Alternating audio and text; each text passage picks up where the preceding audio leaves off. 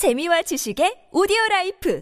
팟빵 안녕하세요. 군사 돋보기입니다. 아마 지금으로부터 약 두 달 전부터 저희 영상뿐만이 아니라 우크라이나 전황을 전하는 영상들을 보며 이런 의구심을 가지신 분들이 많았을 겁니다. 이미 남부 전선에서 우크라이나군이 러시아군을 압도하는 병력에 막강한 화력을 자랑하는 장비들을 투입해 대공세를 시작할 것처럼 이야기하더니 어째 두 달이 지난 지금까지도 별다른 전과가 없느냐. 사실 실제로는 우크라이나군의 화력이 지지부진하고 전차 전력도 부족해서 치고 들어가지 못하는 것 아니냐 하는 것이었을 텐데요. 그런데 최근 왜 그동안 우크라이나군의 헤르손 진격이 이처럼 지지부진하고 더디게 진행된 것인지 그 소름 끼치는 이유가 밝혀졌습니다. 놀랍게도 그동안 우크라이나군은 헤르손 지역으로 최대한 러시아군 병력을 많이 끌어들이고 퇴로 및 보급로를 차단, 갇혀버린 러시아군 부대들을 괴멸시켜서 러시아군 전체 회복할 수 없는 심대한 타격을 주기 위해 함정으로 끌어들인 것이라는 말인데요. 물론 이것은 한 전문가의 견해이기 때문에 100% 믿을 수만은 없겠지만 상당히 그럴싸한 견해이며 그의 주장과 실제 일어났던 일들을 정리해보면 톱니바퀴 맞아 들어가듯 앞뒤가 착착 맞아 들어간다는 것을 발견할 수 있습니다. 이를 증명하듯 우크라이나의 모든 전선에서 러시아군이 크게 불리해지고 있는 반면 전투가 재개될 경우 우크라이나군이 압도적으로 유리할 수밖에 없는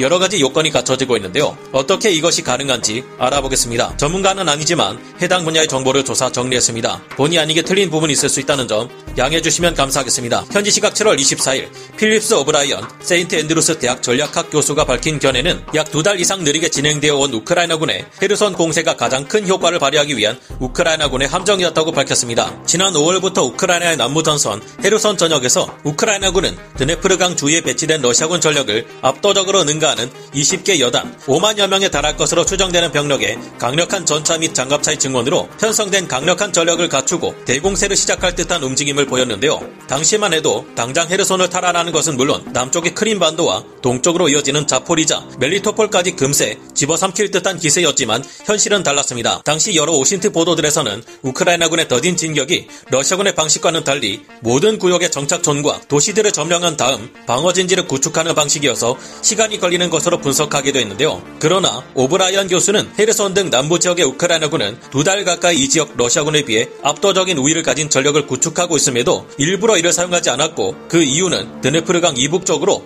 최대한 많은 러시아군을 끌어들이기 위해서였다고 분석했습니다. 오브라이언 교수는 최근 우크라이나 동부 돈바스 전선의 전황과 헤르손 전선의 동향을 함께 종합해 분석한 자료를 공개했는데요. 그는 우크라이나군이 20개 여단을 넘어서는 엄청난 규모의 병력을 헤르손 전역에 배치한 이후 러시아군은 이에 대응해 7개 대대 전술단조차 제대로 완편하지 못할 정도에 불과했던 병력을 증원해서 이를 2배 이상의 전력으로 증강시켰다고 밝혔습니다. 오브라이언 교수는 당시 러시아군이 헤르손 전역에 15개 대대 전술단을 헤르손 방어선에 투입했는데 이때 증원된 병력의 대부분은 돈바스 전선에서 차출된 병력이었다고 밝혔는데요. 오브라이언 교수는 당장이라도 헤르손을 치고 들어올 듯한 우크라이나군의 유인작전에 걸려든 러시아군이 드네프르강 이북 지역에 약 1만 명 이상의 병력을 증원했다고 합니다. 러시아는 이 지역에 제76 근위 공중 강습사단을 비롯해 지난 돈바스 전선에서 활약했던 여러 정예 부대들을 투입했는데요. 이런 상태에서 6월 중순부터 우크라이나의 4문의 M142 하이마스나 크라프 자주포 18문 등 서방에서 지원한 정밀 화력 자산들이 배치되기 시작했습니다. 그러나 이런 화력 자산의 지원이 있었음에도 하루에만 5만 발에서 6만 발 이상을 쏘아대는 러시아군의 포병을 막기 어려워졌었죠. 이렇게 되자 우크라이나군은 각종 포병 자산 및 장거리 화력 자산으로 러시아군 포병과 전투를 치르지 않고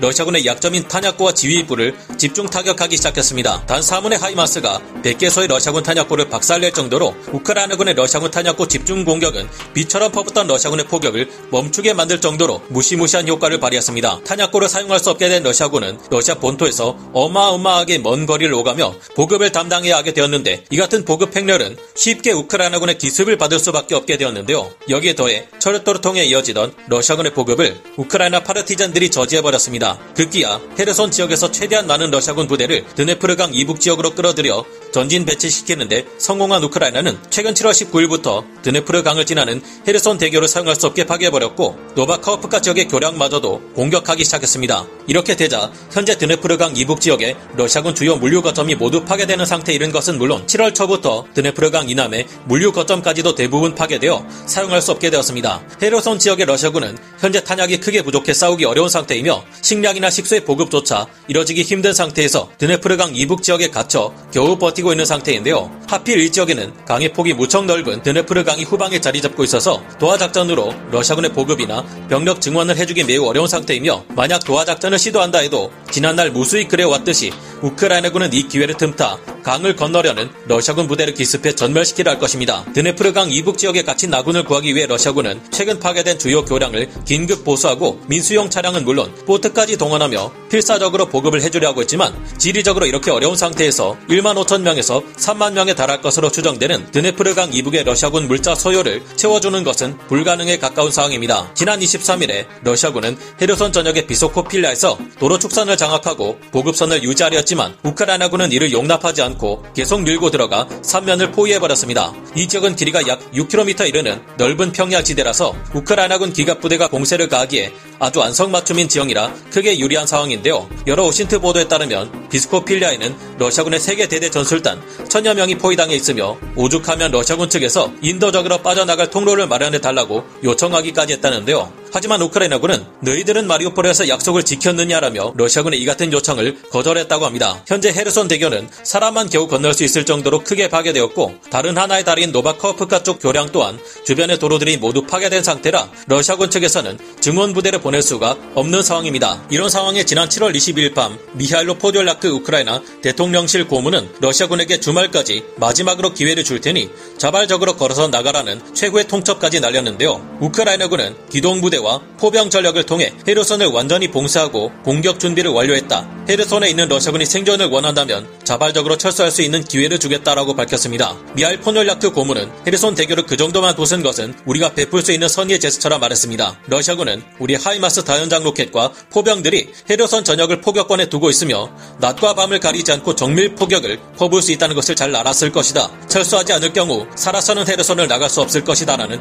강력한 경고를 날렸는데요. 이제는 정말로 러시아군의 화력이 더 이상 활약하지 못하고 있습니다. 포병들이 사용할 야포가 없어 포신의 강선이 다 마모되어 버린 2S7 자주포를 사용했다가 포신이 폭발해버리는 바람에 오히려 피해만 입고 있는 사례가 러시아군 부대 여럿에서 속출하고 있는데요. 그런가 하면 더 이상 우크라이나군을 공격할 수단이 없어진 러시아군이 S-300 방공 시스템을 지대지 용도로 사용해 미콜라이오를 공격했다가 오히려 우크라이나군의 강력한 역공에 부대 전체가 괴멸되고 말았습니다. 수호 24나 수호 25 같은 우크라이나 공군 전폭기들을 막아야 할 고가치 방공 자산인 S-300이 우크라이나군의 M14 하이마스에 또 희생되면서 남부 전선에서는 우크라이나 공군의 폭격마저 러시아군 진영으로 향하게 되었습니다. 이런 상황인 만큼 러시아군도 굳이 의미 없는 항전으로 인명피해를 늘리기보다 조기에 항복해서 목숨을 보존하라 할 것인지 지켜봐야겠습니다. 오늘 군사 돋보기 여기서 마치고요.